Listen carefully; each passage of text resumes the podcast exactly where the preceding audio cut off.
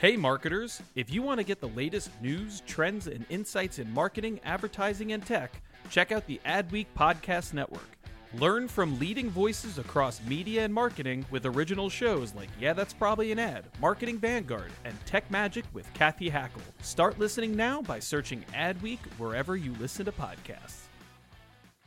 My dad works in B2B marketing. He came by my school for career day and said he was a big ROAS man. Then he told everyone how much he loved calculating his return on ad spend. My friends still laugh at me to this day. Not everyone gets B2B, but with LinkedIn, you'll be able to reach people who do. Get a $100 credit on your next ad campaign. Go to linkedin.com slash generate to claim your credit. That's linkedin.com slash generate. Terms and conditions apply. LinkedIn, the place to be, to be. This episode is brought to you by Facebook Blueprint.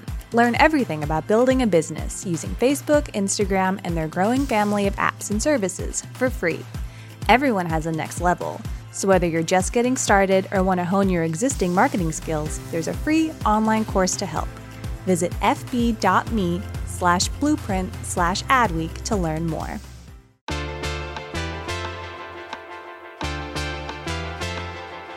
You're listening to Yeah, that's probably an ad. It's the Adweek podcast where we talk about marketing, media, technology, pop culture, because in the end, everything is an ad. I'm David Griner. I'm the creative and innovation editor with Adweek. Uh, we've got an awesome lineup here representing all the different parts of the Adweek uh, mega empire uh, to talk about some of our predictions for 2019.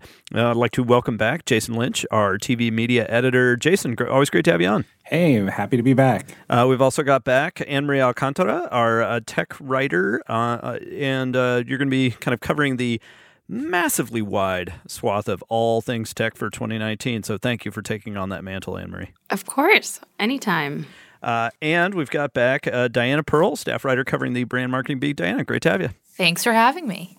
All right, that's a, we're going to break format because we have a lot to talk about. We have an entire year to pack into one uh, less than an hour podcast. So we're going to skip the news and ads worth watching section and just kind of stuff this whole thing. This is our last podcast of 2018. So we're going to kind of pack in as much content as we can. So with that, let's move on to our predictions for 2019. Anne Marie, I have a feeling tech is still going to be a thing next year. maybe, maybe we'll see. You know, it'd be nice if it just was like, you know, how about we curve back? You know, Adweek actually ran a cover.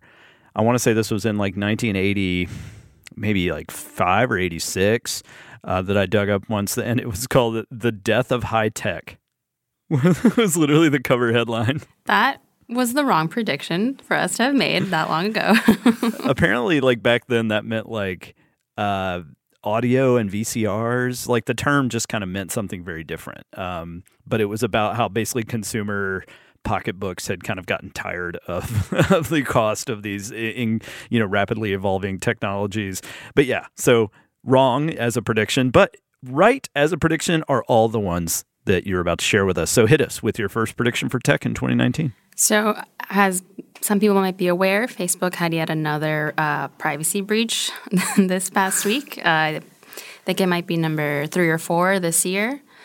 And so, just on that note, uh, privacy and data is just going to become a bigger point next year. Consumers and, and federal privacy rules will definitely start getting in, in more involved. And I mean, wouldn't we be surprised if more um, senators started to push for kind of a GDPR type law in the country because, as we can see, Facebook and other companies just can't be really trusted with our data, and that they'll also tell us on time.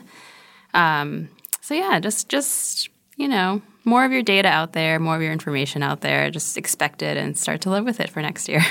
Well, so um, you know, remind us again about the difference between GDPR, uh, which affects uh, what is that just the European Union, correct? Yes, yes, it is. And so, wh- what's the difference between what they have under GDPR and kind of the way it works for us here in America? Uh, so GDPR, and I, am no expert, so please, podcast listeners, if I get anything wrong, don't roast me too badly. But Anne Marie got at Anne Marie on Twitter. Yeah. Anyways, um, uh, GDPR basically makes you consent to sharing your data in the EU. So it's no longer you just opt in and and you kind of just have to tell the companies you do want to give them your data and and if companies misuse that data, they get fined, and I believe they may even um, like be brought into parliament and all like just kind of be over overwatched by the government a lot more closely than they are here in the U.S. And and so you know.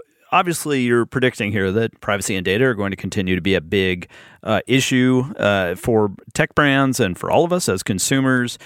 Do you what do you do you expect anything to really change? Or do you just think as we've seen in the last few weeks with congressional hearings of bringing in Google CEO do you think the government's just going to get a little more involved and hopefully get maybe even a little savvier about this stuff? Yeah i think we're definitely going to start seeing the government yeah definitely get more savvier. And and honestly propose privacy regulations i mean some of the senators have mentioned um, like doing something like GDPR in the country, but not as like strictly because you can't impede in innovation and all of that. But I think we're definitely going to see some sort of possible policy crafted around this because at least for the representatives and senators that are aware of what's going on, they they know how serious it is and how important it is to consumers for that data to be like kept safe and guarded and not leaked all the time. Oh, that would be wonderful, wouldn't it? yeah. Um, okay, hit us with another uh, tech prediction for 2019. Uh, yeah. So I don't know if anyone's ever heard of this little device called the Echo or the Google Home, but those two will definitely start to just keep on growing in popularity. I mean, with the holiday season, I'm sure more and more people are going to get them in their stockings, under the tree. And I think more than anything, marketers and brands are going to start to test the smart home devices and see like how they can advertise there, how they can like grab you there, and maybe they'll invent a skill and then it'll be sponsored by them. So I think we're just going to see more brands kind of take advantage of just all of these devices being in people's homes and bathrooms. Yeah, it feels like, and, and Diana or Jason may have thoughts on this too, but it, it feels like we're still in, at least in 2018, we're still in this um, I don't know the best term for it, but this period of adoption, I guess, of the voice devices. You know, it's like they're so cheap now that people pick them up even if you don't really know. To your point, I think they're great like stocking stuffers and they're great kind of uh, just simple gifts where you're like, I don't know, here's a hot thing. Uh, but you, you, know there's not much to do with them unless you're like an intense kind of power user does it does it feel like 2019 might be the year that that you know brands and and you know media outlets and other people start actually producing skills that people will use beyond just hey what's the weather and you know what uh, uh, the i mean i'm trying to think like what I ask mine. I mean, I have like three of these things, and I ask it basically the weather. Occasionally, I ask it the date if I'm a complete idiot. like, you know. uh, but what do you guys think they're going to start? How is that experience going to start changing in 2019? Well, one, that I always think of as a brand that is using these devices as well as Capital One. I know they have a partnership with the Amazon Echo, and you can ask like, "What's my credit card balance?" or et cetera, et cetera. And I think they're correct me if I'm this isn't you know my wheelhouse, so correct me if I'm wrong. I think they're one of the only financial institutions to have a partnership with the Amazon Echo.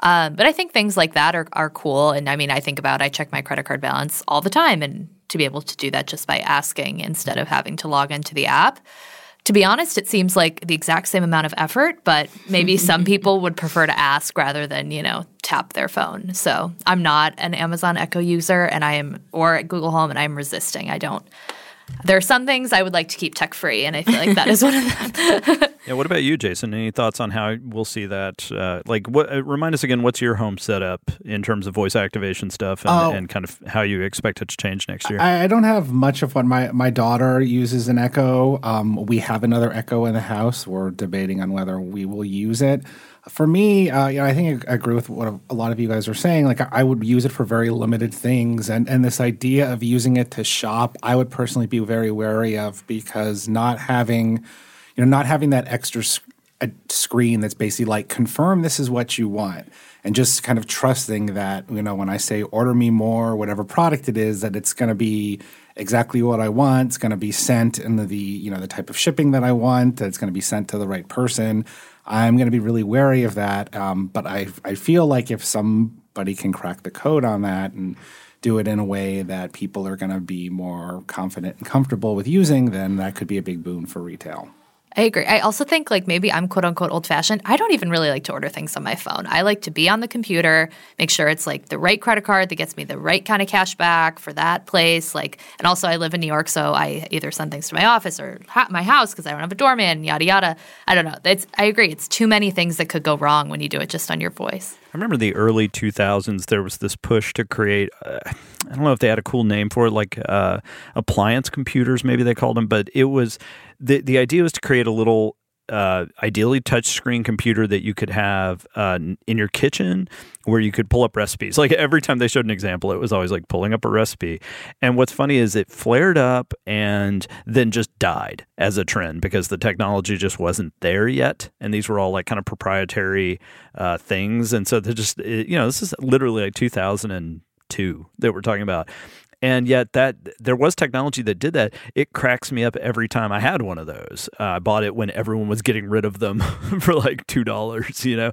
And um, the uh, it, you know it cracks me up when i see these new amazon devices and these new voice activated it's like and this one has a screen. And i'm like we're kind of back to where we were uh, it, you know way back at the beginning of, of the century uh, with except now it has voice activation and it actually works. But i'm like yeah that's what kind of what i want. Like i want to pull up a recipe with my voice but i want to see it on a screen. And so i feel like it's just i don't know how much longer these non-screen uh, voice devices are really going to be a thing. I think once we can get to where as long as they have some sort of screen on them even if it's not great like people would kind of want to have any visual feedback whatsoever uh, versus nothing. But um, Anne Marie, I have a, I have a uh, prediction request. Can I hit you with that? yes, of course. Okay. Uh, Casper. Um, I don't know. I'm only thinking mattress brands because I bought a mattress recently. Uh, Leesa. Uh, I don't know, Tuft and Needle, whatever. All these these million startups that have been disrupting industries and shipping things to your door that you used to have to buy elsewhere. Like we have just been flooded with these. My Instagram feed, much like everyone's flooded with these. Uh, I feel like I've been punished for buying a mattress because now I just have like 700 mattress ads every time I open anything. What's going to happen with this? Are we going to see this trend just keep growing? Is it going? Are they going to start getting acquired? And and is that are they going to like the smaller ones going to start fading away? What's going to happen with this? That's a very interesting question that I've been thinking a lot about, um, mostly because uh, in other tech news, Uber and Lyft have filed for IPO, and pe- people were saying that's because the recession is coming, and so a lot of these direct-to-consumer brands are, you know, banking on all the extra money we have, and we're spending, spending, spending, and then if a recession were to happen, no one's going to want to subscribe to toilet paper at your house once a month, which is a direct-to-consumer brand. Um, there's also one for towels. And I, I mean, I don't even know if there's going to be as many big acquisitions as well. I mean, um, Walker and Company was acquired this week by P&G, but it wasn't as a big payout as some people expected, which also signals that, you know, I, I think these companies can expect to be bought out and they're going to have to come up with more ways to actually generate sales and not just advertise to you on Instagram over and over again. yeah, I'll, I'll be fascinated to see. I mean, at some point, just feels like again, mattresses is maybe the easiest category to look at just because they're they're so high profile and there's so many of them. But I'm like, this is not sustainable to have this many brands competing to sell you mattresses you know, all at the same frenzied level. Uh, and the one I ordered, you know, it's one of those where I'll go ahead and say I got an avocado. I don't know how people feel about these different brands, but uh, but you know, it was it was interesting that they have no inventory. Like when you order it, they they make it because oh, wow. they don't have a, a, warehouse sitting around. Like they so you you wait like three weeks or whatever. Um, but uh, but yeah, no, it was just the whole time I was just fascinated, thinking like, I don't, I wonder if if this is going to be like the dot com boom, you know, where it's just like, ah, oh, man, remember when there were like seventy five food delivery startups, and, and we know, we're back in that era again, right? Like yeah. where there's a million of those startups as well that yeah. try to deliver you food, and it's like, did we not see what happened last time with all of this? Yeah, I mean, like, it's I, I, that's my completely amateur. I'm not a professional tech reporter like you, but I do feel like next year is going to be the year that we start to see either acquisitions or just companies kind of merging or folding. You know, just dropping off. Cause every category now, to your point, just just flooded. All right, hit us. Uh, why don't you give us one more tech thing, and then we'll uh, we'll move on to brand marketing after that. But what, lay lay us uh, out with another tech one. Yeah, so uh, one that me and my colleague Lisa Lacy, who's a tech reporter as well, we're talking about is this trend of um, stores becoming cash- cashierless, as well as our new favorite acronym, BOPIS, which is Buy Online, Pick Up in Store. That companies are really trying to like sell to people because it's cheaper to do that than to ship it, and, and, and then people can come to the store and possibly you know shop some more when they've already shopped. And uh, those two trends we, we think are going to just pick up a lot more in retail, especially the cashierless one. I mean, Amazon Go supposedly coming to airports and, you know, bringing that whole shebang to, to a new group of customers who maybe aren't as tech savvy like the ones in Seattle and, and other places where Amazon Go is currently in.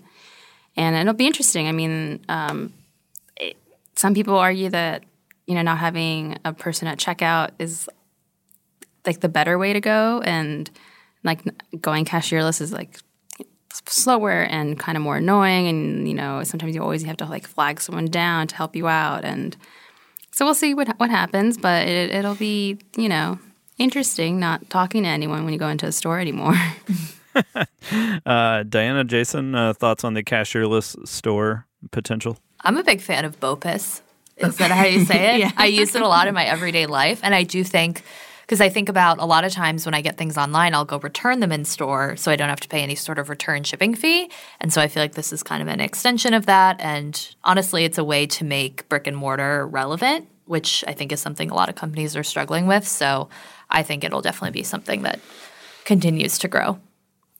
Yeah, it's interesting, and then there's there's also though sometimes the reverse. Like we, uh, my wife and I were doing some furniture shopping, um, and there are certain stores now where you can't buy anything in the so you can't walk out of the store with anything. They they ship it to your house, and I've seen that uh, you know more and more. So it's interesting that like it's going in both directions where you have to order and then you pick it up in the store, and sometimes you can't pick it up in the store. You have to pick it up at home. So.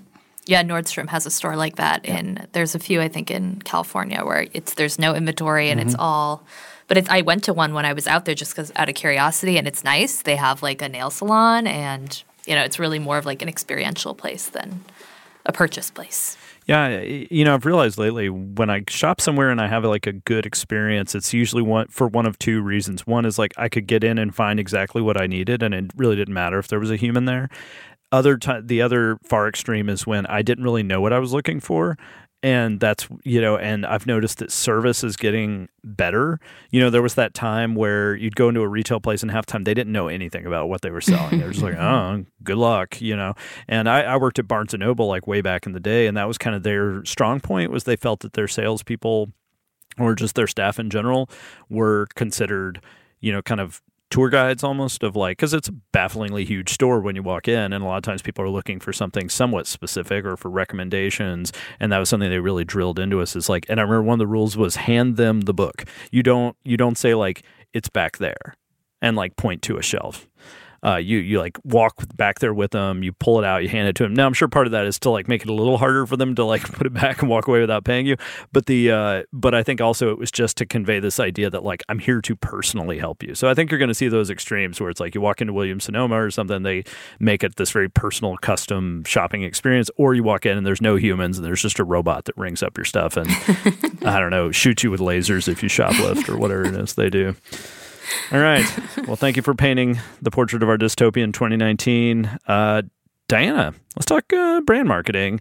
So, I don't know if you want to start us out with what you think brands will do or what you think kind of marketing trends you'll see. Um, hit us. What you got? Yeah, I mean, I have, I have a few like themes I think that will be you know big in 2019. The first one is um, content. I went to the ANA Masters of Marketing Week um, in October, and really that was my biggest takeaway from talking to CMOs and marketers and listening to these presentations was everyone was talking about content and how you know now it's easier than ever to escape more traditional forms of advertising. Like you know you can watch netflix you don't have to watch tv ads you can you know people aren't reading magazines as much so you can escape print ads.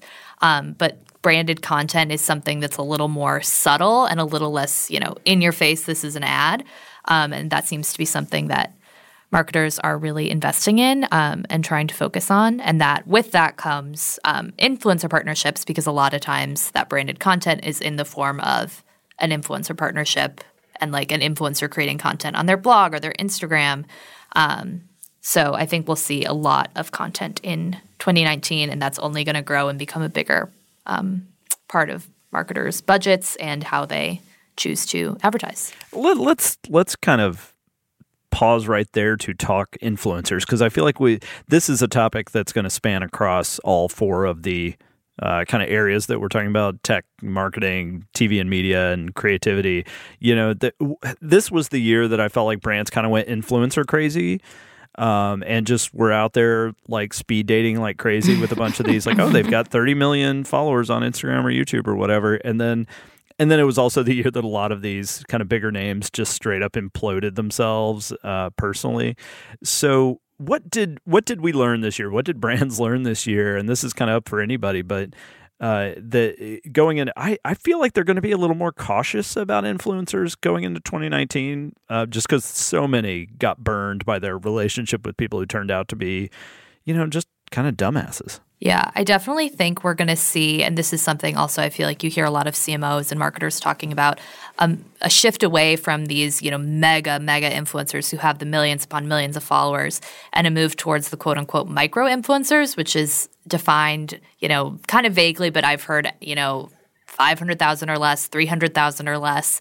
Um, and these people are a little more reliable. They have a little less. And usually, when you have those millions of millions follower counts. A lot of times those are a lot of bots. Um, so I think we're going to see a big move towards the micro influencer, and even I don't know if you guys read that New York Times piece about the nano influencer, which was people who have like even a thousand followers and they don't get paid, but they get product. So for them, it's just like a way to get free stuff. Um, but I think there's going to be a big move towards that. And because these people are, are, a little less in the public eye, I feel like there's less room for them to screw up almost. I mean, I guess they could, but when they do, it doesn't cause the same sort of national scandal the way it would if, you know, uh, what's that? The, the Paul, Logan Paul. yes. Like I feel like he did Jake, it, or maybe it was Jake Paul. One of the Pauls did some did a few very offensive things, and I feel like that caused a lot of controversy. Um, and then I think we're also going to see um, more brands pay attention to influencer fraud and try to find new metrics to measure like how many followers are bots. Are, are the is the influencer buying actually legitimate and authentic? Um, and that was something that unilever's outgoing cmo keith weed talked about at Cannes and i think that um, that's something where that brands have kind of ignored and haven't really realized but people are definitely buying um, Instagram followers, especially with like algorithm changes and Instagram engagement isn't as reliable as it used to be. Um, so I think those are two big things we'll see with influencer marketing next year. Yeah, I, I, I should give a shout out to kind of our, um, I guess, equivalent maybe in um, Sweden, a, a, magazine called Resumé. Uh, some friends of mine there did this uh, investigation where they looked into what percent of influencer uh, in Sweden, of the, the biggest influence, what percent of their audiences were bots or at least seemed uh, sketchy, and it was like 35%. So, like a third of their followers are just blatantly kind of not humans. And then they also followed up by the journalists themselves, then went and bought a bunch of followers just to see how easy it was. And the answer was crazy easy. Yeah. so it's it was a, a fun deep dive on the articles are in Swedish, but uh, but if you look up Resumé and influencers, you can probably find it. But um, Jason, I also feel like there's this was the year where part of me wondered are digital influencers is the line going to get blurred between the people we see on TV who we think of as like you know TV stars and who we think of as YouTube stars? Was that line going to blur? I feel like it didn't really blur this year though that you were still either one or the other. Yeah and, and I don't necessarily think that it's going to anytime soon. Uh, I I think a lot you know, when I go to, to especially new fronts which is the kind of the digital version of upfronts or the the, the on uh, streaming version of the upfronts, and a lot of these companies they they partner with YouTube stars. So these YouTube stars were there, and they're saying, you know, oh, this is really going to be, you know, th- th- this is going to be our, our key to success. And I just remember thinking, like, I don't. I don't know that there's been a few who've been able to make the transition, but it's kind of the exception to the rule. And it almost makes me think of like way back several decades ago when like the TV to movie gap was really really tough and where it was like movies were way up here and TV was like oh I, I you know maybe one day I can I can be in a movie and you would see like you know Denzel Washington make a leap in the 80s but that was basically it now it's very fluid but I think that this skill set that you need to have to be a YouTube star just doesn't translate to to TV and to film. So and and I don't feel like it almost feels like when people have made the leap, it was almost by accident. It's not that they've like figured out, you know, they figured out the formula to do so. So I I don't I really don't see, you know, maybe well, maybe there'll be an erosion of those kind of lines in the coming years, but I don't think in the next year or so that we're gonna. I still think YouTube stars going to be YouTube stars, and and you know they're still going to be kind of you know siloed off. Yeah, and I also think what you get with a YouTube star, like you get them on video, so even if they go to TVs or or movies, like you you can still get their content on YouTube. Whereas I've seen like a bunch of fashion influencers this year expand into like having their own lines, and all of them have like sold out immediately and done crazy well. And I think that's because that's something that you know you can't get mm-hmm. a product designed by them just from their blog or their Instagram. You know, this is something new they're offering that they're not offering anywhere else. And I think that that's a smart sort of influencer brand extension. All right, Diana, hit us with another uh, prediction for brand marketing in 2019. I think we're going to see a lot more uh, talk about brand purpose, which has been, I feel like, a really big buzzy phrase. You know, this year, last year.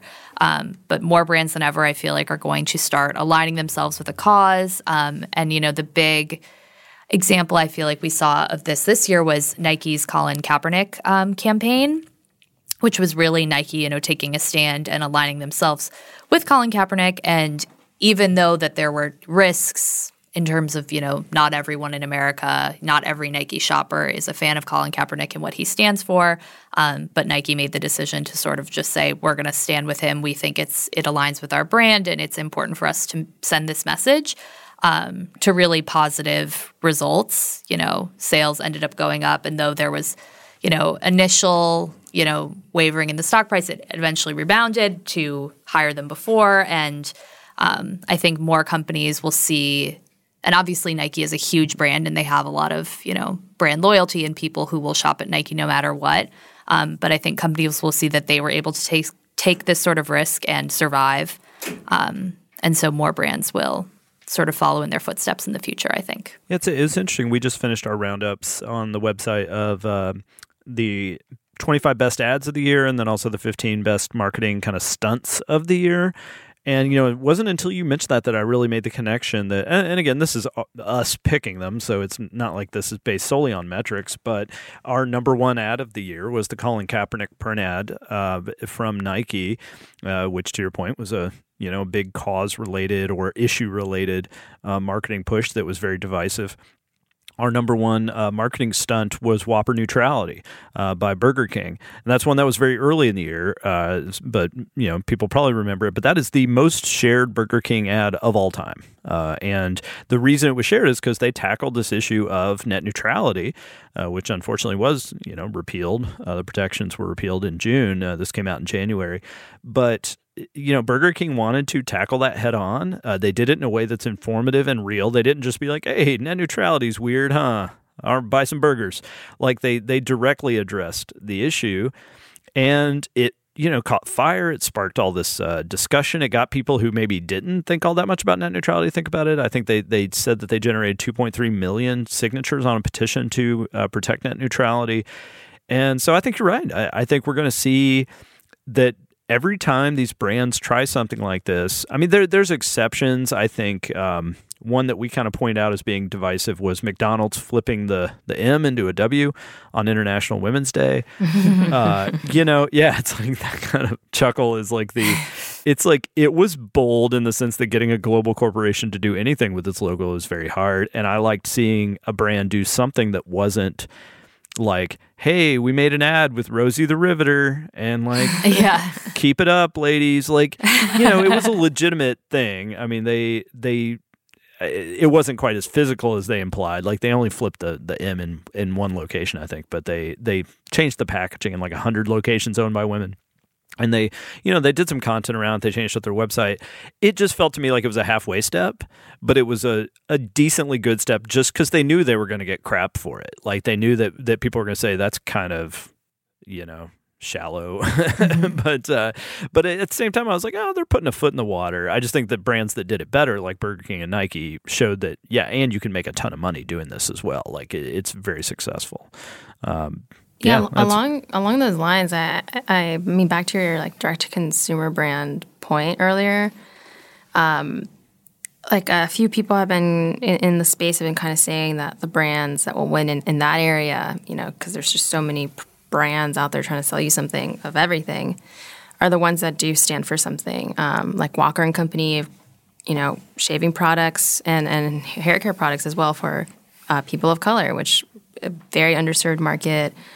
Um, there's two different like lingerie, uh, kind of intimates brands, Lively and ThirdLove, which are also focusing on like expanding bra sizes and, and just being more inclusive than like traditional ones. And, and they're the ones who are making the most noise. I, I mean, I think it was ThirdLove who I think put up Yeah. a full page ad, right? In the yeah, New York the New York Times. Times about the Victoria's Secret. Yeah, and, and then you know they've got a lot more to lose than Victoria's Secret and, and other companies, but they did it, and and I think that speaks to kind of what both of you were saying that you know it's time, and there's a way to do it smartly and a way to do it where you are going to make more money as well doing it. Yeah, definitely. I think brands have realized that the potential payoff of making these statements and, you know, kind of winning over customers in that way and also being, you know, authentic to their brand values and their beliefs um, is worth, you know, any potential backlash. all right uh, diana you want to hit us with one more before we uh, take a break Yeah, um, I think this one is sort of an agency's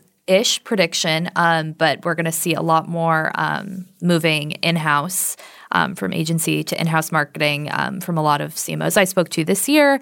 It sounds like that's something that people are really starting to pay attention to. And I mean, it's a huge buzzword now. And then also just the diversification of different advertising channels. You know, I interviewed.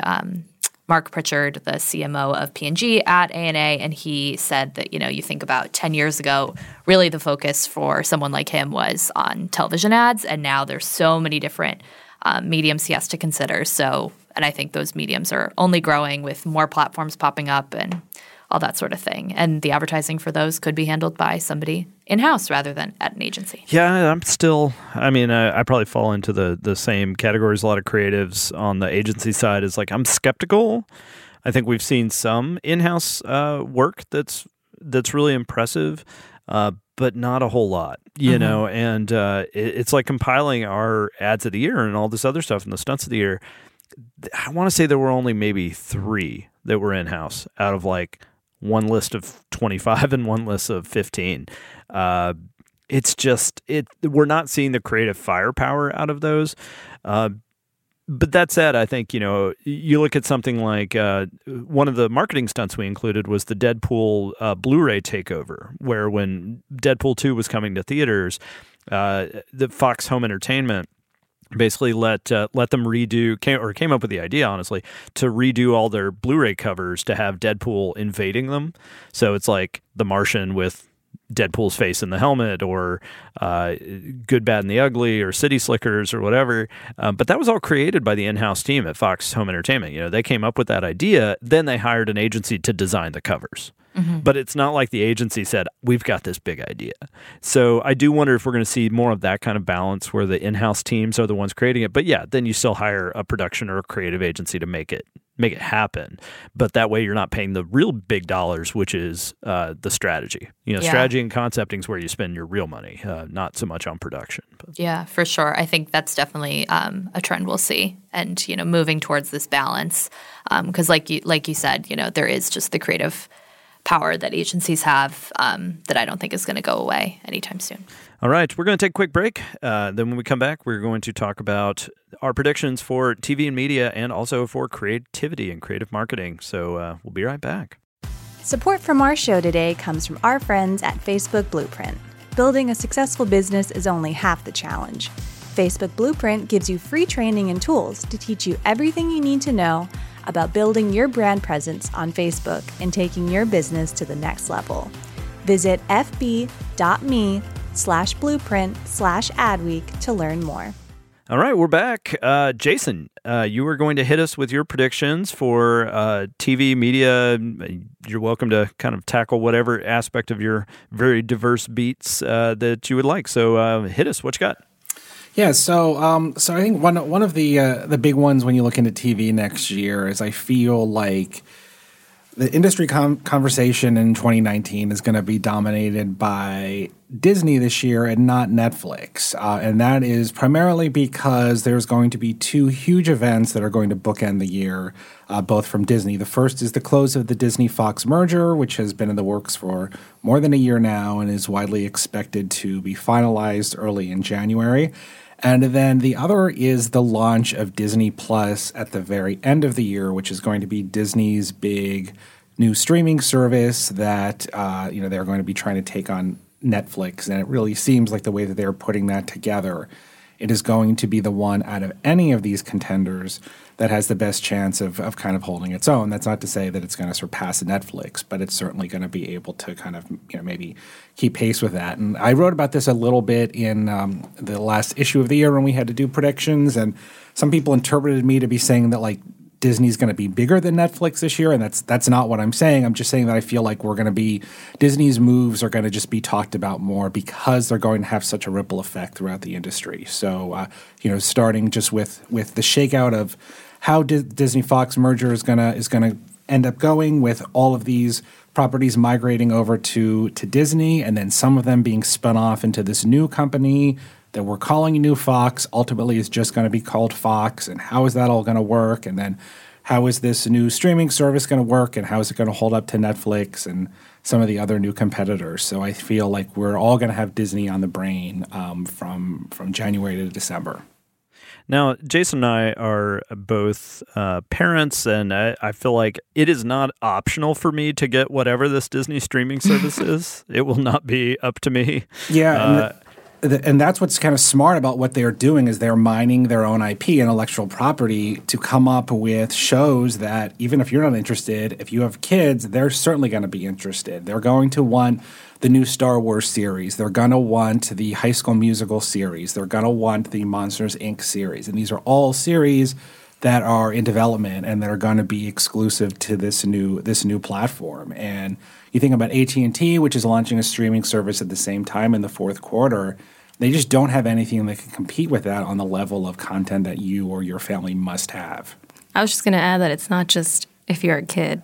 Yes, some no, adults no, here. it's true. I mean, that will not name yes. love Star Wars yeah, and other things. Yeah, and and it's and and they are. It's not just one Star Wars series. It's going to be a ton. They're going to do a live action series. They're also going to bring back. Um, uh, Clone Wars. I think. I mean, they, they have they have a they have multiple series in the works for all of these different you know big Disney brands. So they are going to um, they're going to make sure that you have no choice but to submit. Well, yeah, and so that was kind of the the question I was going to ask for you, Anne Marie and Diana is is you know again to me I'm just like yeah sure that makes total sense like my kids uh, they're gonna that's going to be a big value to have all because Disney's been, as many have noticed, weaning a lot of their content off of the current. Um, mm-hmm. You know, when they when I when I first got Hulu and and of course Netflix for a while now, uh, there was so much Disney content. It's all gone. it's like down to just like here's here's Thor Ragnarok. That's about all you get. uh, and and so I'm curious though for millennials for younger who, who don't have kids. I mean, do you think that this uh, that this Disney streaming service is going to have appeal or I mean, what's your take on it? I think that millennials are very into nostalgia and like things that remind them of their childhood.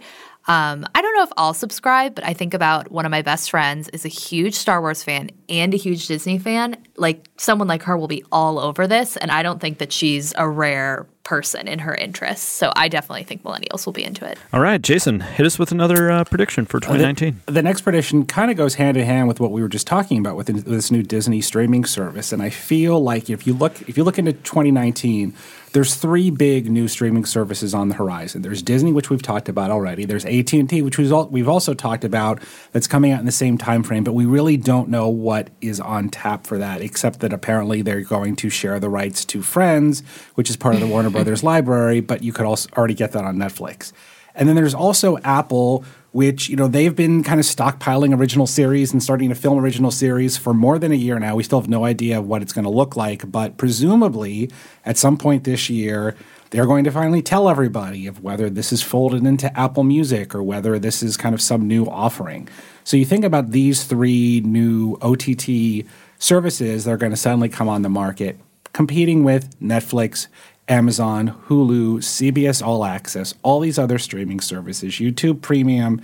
And I feel like there's going to be a real kind of come to Jesus moment for uh, consumers and then also for the media companies making these services because realistically, one person can probably only afford to subscribe to let's say two or three of these if you cut the cord maybe you can squeeze in another one or two but i feel like with all as all these options come in everybody's going to make some tough choices about which ones are most important to them. And that is going to you know that's going to lead them to you know maybe some people who've been subscribing to one service for a long time are going to just cut it completely. Or maybe they're going to switch to a thing where they kind of rotate through these services every month. You know they subscribe one for a month they drop it and move to the next one and then you're going to see this subscriber churn um, across the board. But i think that this is going to really be a big we're going to see a little shakeout of the ott offerings as uh, as people finally really make need to make some tough decisions about which ones they're going to keep subscribing to where do we stand on sports, on live sports with these? You know, this seems like it's been a holdup for a lot of people for years, but we've made some headway in the last few years. Uh, where are we looking going into 2019 in terms of streaming availability of live sports? Well, you, have seen a bit more of that. The, the last NFL deal, they uh, all of the the NFL providers uh, now have streaming rights. Uh, the, those the big sports packages aren't up for another year or two, so nothing is really going to change on that front this year. But the streaming services really have a long way to go to prove that they can be trusted with live coverage frankly you see what happened over uh, AT&T has this new streaming service BR Live where they were doing this uh, this this golf uh, OTT this this uh, uh, Tiger Woods Phil Mickelson uh, competition and there was a huge uh, problem with the, people couldn't subscribe to it and people so they, they basically had to just drop it and make it for free. And this is just this was like a real high profile thing. This was AT&T's chance to kind of show what they could do in this space and, and they kind of dropped the ball.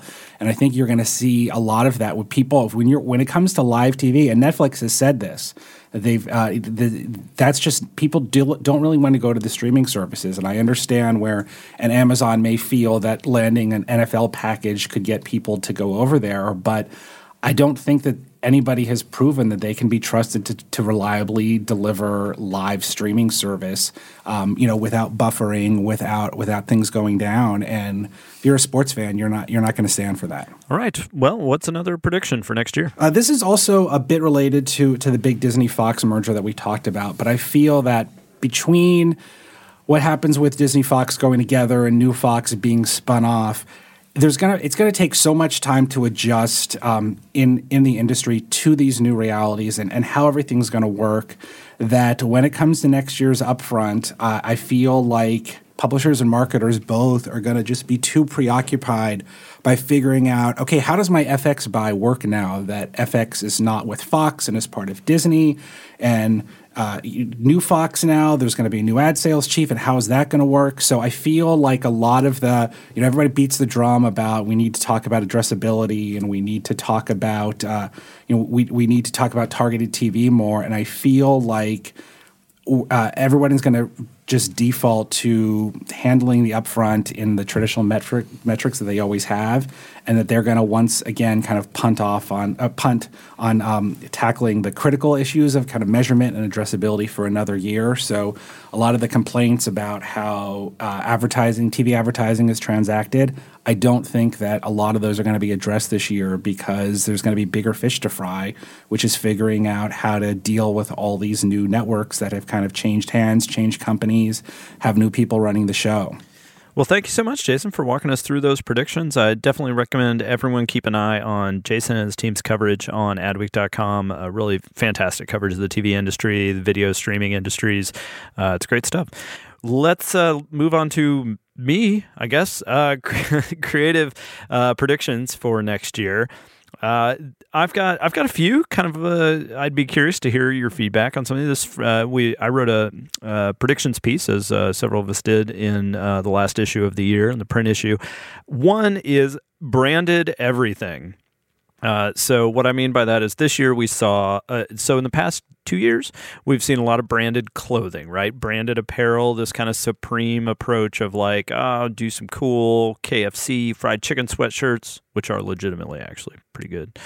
Um, and uh, and then this year it was like beer, right?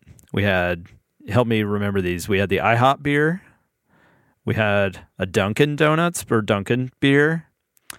Uh, and then there's one more I'm forgetting. There was the last uh, blockbuster beer. there's like a Oh few more. wow, I missed that one. Uh, and th- and there's more. There's more I'm forgetting. Um, but I think it's going to keep going. I think I think the brand's got the the recurring theme has been that if you're the first to come up with something like this, you get a lot of publicity. If you're the fourth, to the point that I couldn't even remember one just now, like, uh, then you're not gonna. And so I think what you're going to see is agencies, especially because this is so in the wheelhouse of agencies, to be like, we're to make a branded kombucha. You know, it's like what whatever that is. Um, there's going to be this kind of arms race, and I think it's going to reach a tipping point in 2019 where it just gets kind of silly and it doesn't generate quite the headlines that it used to. But for now. Uh, people still love it. I think it fuels those kind of morning talk show. Uh, did you hear about this kind of moments? And it fuels sites like ours and BuzzFeeds and everybody. Uh, so for now, it's working, and I think you're just going to see it get crazier and crazier of what people can brand and what they can co-brand. Uh, and so, so that's that. That's my prediction on that. Uh, the one that I think would be really fun, although. I don't know. I don't know if there's enough talent out there to pull this off. Uh, but I think Ryan Reynolds really put on a clinic this year in how to be a celebrity entrepreneur. And I think we're going to see this kind of new breed of, of celebrities like him. Because, you know, if there's one thing celebrities pay attention to, it's other celebrities, right? And everyone's seeing him. He bought, for, for those of you who don't know, let's see when this is probably think it happened early this year. He was on a shoot and he ordered a Negroni and they brought it out and he said it was the best Negroni he'd ever had. And he asked, What kind of gin is this? And they said, Oh, it's aviation gin from Portland, Oregon. And so he ended up wanting to learn more about it and became an investor. And they, they now call him the owner, which I think might be largely a PR thing. Uh, but he, he does own a stake in it. Uh, and man, he has just been uh, flooding the zone with some really fantastic marketing. Uh, this week, he put out a video that he narrates and that he wrote himself uh, about the process behind aviation gin, of how they make it. It is ridiculous. He's lying about all of it, but it's still tremendously entertaining. So let's listen to a little bit of that newest uh, clip of Ryan Reynolds explaining uh, the process of how an American gin made, owned by a Canadian uh, gets made. The reason some people don't drink gin is that strong juniper taste. So, after apologizing to each berry individually, we beat the living hell out of them. Creating a smoother, more refined finish. To ensure that heavenly taste, every bottle of aviation is ordained by the Unitarian Church of Fresno, California. And then, before it departs home, serenaded with the healing music of Sarah McLachlan. Some might call this overkill, but the next time you visit your local mixologist and you murder that silky smooth aviation martini, well, who's the killer now, asshole? Aviation, an American original. Now owned by a Canadian. Uh, and, and, you know you've got between that and uh, George Clooney's uh, Tequila Casamigos being purchased uh, by Diageo for uh, like a billion dollars, I think. Yeah, I think it Uh, was too. Uh, I mean, so it just goes to show like Ryan Reynolds, I'm sure they're making money, but that's not why he's doing it. I, I think he's just really enjoying the process and that it's a creative outlet for him, but that he also probably enjoys making some bank off of it. Um, and you know, and then you've got George Clooney, who that was more of a passion product project, uh, and sold it for a billion dollars. So I just think that this is going to be the year where you don't necessarily see the big, big celebrity uh, CEOs in the sense of your Jessica Albas and your Gwyneths and your uh, Rihannas, right? Like, I don't think you're going to see people starting multi-billion dollar companies necessarily. I just think you're going to see more who are like, I I like doing this on the side. It's kind of fun. I like making stupid videos with me and you know putting it on my Instagram feed and making money. Uh, so I don't know, Diana, Anne Marie. You think? Uh, do you think, or is this just this just Ryan Reynolds being good at being Ryan Reynolds? um, I think that we'll continue to see that. Another celebrity entrepreneur I think that I've seen talked about a lot this year is Reese Witherspoon, mm-hmm. expanding her Draper James line and that's really become a big force. And, you know, I do think you see some celebrities try to launch, actually, speaking of Ryan Reynolds, you know, trying to, Blake Lively, you know, tried to launch that website Preserve a few years ago and ended up shutting it down after, like, I think less than 18 months. Um, so you have ones that don't do so well, but then I think when you have celebrities who really um, kind of hone in on a niche or something that feels very um, true to who they are, um, like even a Gwyneth Paltrow, it can be very successful. So I definitely think this is something that we'll see uh, a continuation of in 2019. Yeah, and it was interesting seeing the backlash on Gwyneth this year, right? Like, uh, you know, with people, it, it's she's gone so deep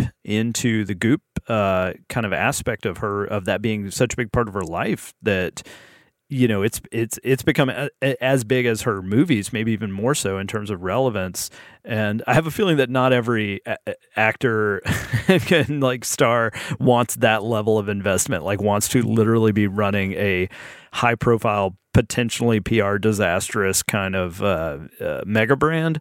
Uh, but you know, I, I don't know. I think I think we're just entering a new phase. Where in the '90s, you saw a lot of celebrities just investing in stuff eh, more as a long term investment, and honestly, getting taken advantage of a lot. Uh, I think that's changing now. I think they're getting a much more hands on, and that they're actually like starting things that they really uh, care about. So that should be interesting to see who pops up. Who is the next one? Because Ryan Reynolds, yeah, all that started this like February, I think, uh, January, February. He bought uh, Aviation, so it can it can happen quite fast and turns into the, a huge uh, you know aspect of his kind of personal brand, I guess. Uh, and uh, speaking of brands, uh, partnering with brands to save the world is maybe this is me being optimistic um, but my hope, my prediction for 2019 is that you're going to see more brands, uh, maybe introduced by their agencies, but you're going to see more brands connecting with nonprofits, with advocacy groups uh, to help spread a message. Not just like, hey, for everything we sell, we'll donate a dollar to you know children in you know in need. Like that's kind of the traditional brand slash nonprofit partnership. I think what you're going to see more of is something like uh, what we saw in uh, in london and in the uk we had um, the agency Mother created a, a, piece that we've talked about in this podcast called Rangtan, uh, narrated by Emma Thompson, and they made it. So they made the the agency made this for Greenpeace. It's about palm oil production and how devastating it is for orangutans and for wildlife uh, and for the environment in general. And that's it. It was just a Greenpeace video. It was very well done. But then Iceland Foods, a, a grocery chain based in uh, the UK, they were like, "Oh, we want that to be our holiday ad." And so they basically just took the ad, slapped a message at the end about how we're we have phased out palm oil from all of our house you know house brands, um, all their you know their products that they sell, uh, and that was it. You know, and so they basically took an ad that already existed and gave it this much bigger amplification. Uh, and I think we're just going to be seeing more of that where brands say, hey, you're already doing something cool and effective and it kind of overlaps with what we're doing. We want to help amplify that uh, instead of just, yeah, we'll give a dollar for every paper towel roll uh, or whatever that we sell. So I, I think that's one trend we'll see. Uh, the other thing, and maybe we're getting a little deep in the the weeds of the creative process here, but this gets back to some of the changes that I think Diana was talking about, about marketing moving in house. I think what we're also seeing is that there's a lot of big players uh, in the advertising space these days who were not in it uh, quite a few years ago, namely consultancies. Uh, that's the big one. You know, that the, instead of these advertising holding companies, you have these uh, big consultancies like Accenture and Deloitte, uh, PricewaterhouseCoopers, that are looking to buy ad agencies, to buy uh, controlling stakes in some of these businesses Uh, but uh, you know, we're also seeing that a lot of times they don't necessarily want to invest in traditional ad agencies so much as in production. Uh, so we've talked about this a little bit on this episode, but you've got a big demand for production. Production companies used to just be not the sexiest place to work. They're the ones who do your CGI and they do your editing and they do your audio and you know those kind of like almost like cleanup. I don't mean to sound dismissive because I think they're incredibly talented, but they're at the bottom of the food chain of who gets paid first and who gets paid most. Uh, and so production was always kind of near the tail end of that. Lately, I think a lot of people have seen, a lot of brands have seen that there's value in those production. And so why not? Why don't we just work with them directly? So one of our top 25 ads of the year was Unlock by Apple. Uh, that was their agency didn't do that one that was they worked with a production company called Furlined uh, that that did that one, and we're seeing that more and more. And so we saw when Martin Sorrell uh, left WPP this year and started his new uh, his new company, I think it's called S4, that the first big acquisition he did was of a production house, MediaMonks. Uh, and so I think we're going to see more and more working directly with production. And we're also going to see that have a big impact on experiential marketing, on activations. This was a huge trend we covered a lot this year. Um, but you're going to see that more people, right now, it's like, oh, here's our pop up store. It's about colors or it's about ice cream. You know, I think we're going to see it really stepping up to be more like what we've seen out of Giant Spoon with the really cool South by Southwest World stuff that they did, uh, and more recently for the Spider Man, I think it's called Into the Spider Verse. Uh, you know, you're just going to be seeing people really step up this experiential uh, and in-person kind of uh, physical production and it's it this works really well because experiential needs stuff for people to do it's like if you're going to do a pop-up if you're going to do a storefront or a uh, thing at a conference. Like you want something for people to do. You don't want it to just look pretty. And then production companies have been building these really cool VR, AR, you know, digital experiences, but they don't have any audiences to actually play with them. They have no place to present them uh, oftentimes. So this is a nice marriage of experiential and production kind of coming together. I think we're going to see a lot more of that in 2019. All right that's it. That's all of our. I think we hope we've. I feel like we've barely scratched the surface, but you can check adweek.com. We've got a lot more articles about what we're anticipating for 2019. You can look back at our favorite ad campaigns and marketing stunts of 2018 as well. So much year in content. So uh, thanks so much, uh, Diana Anne Marie, uh, Jason. Thank you for making time for me. Of course. Happy to be here yeah. anytime. All right. Well, I will talk to each of you in 2019. at least on the podcast. Uh, so thanks again for joining us. Our theme music is by Home. Uh, this episode was edited by Lane McGibney, produced by Anya Fernando, with audio production by Josh Rios. Uh, big thanks, Lane, Anya, and Josh, for everything you've done this year. You guys are an awesome team to work with. Uh, please take a moment, if you haven't already, to review us on Apple Podcasts or wherever you get your podcasts. Those reviews mean a lot to us personally, and they help new listeners discover the show. For Adweek, for the year of 2018, I'm David Griner, and we will be back in the future.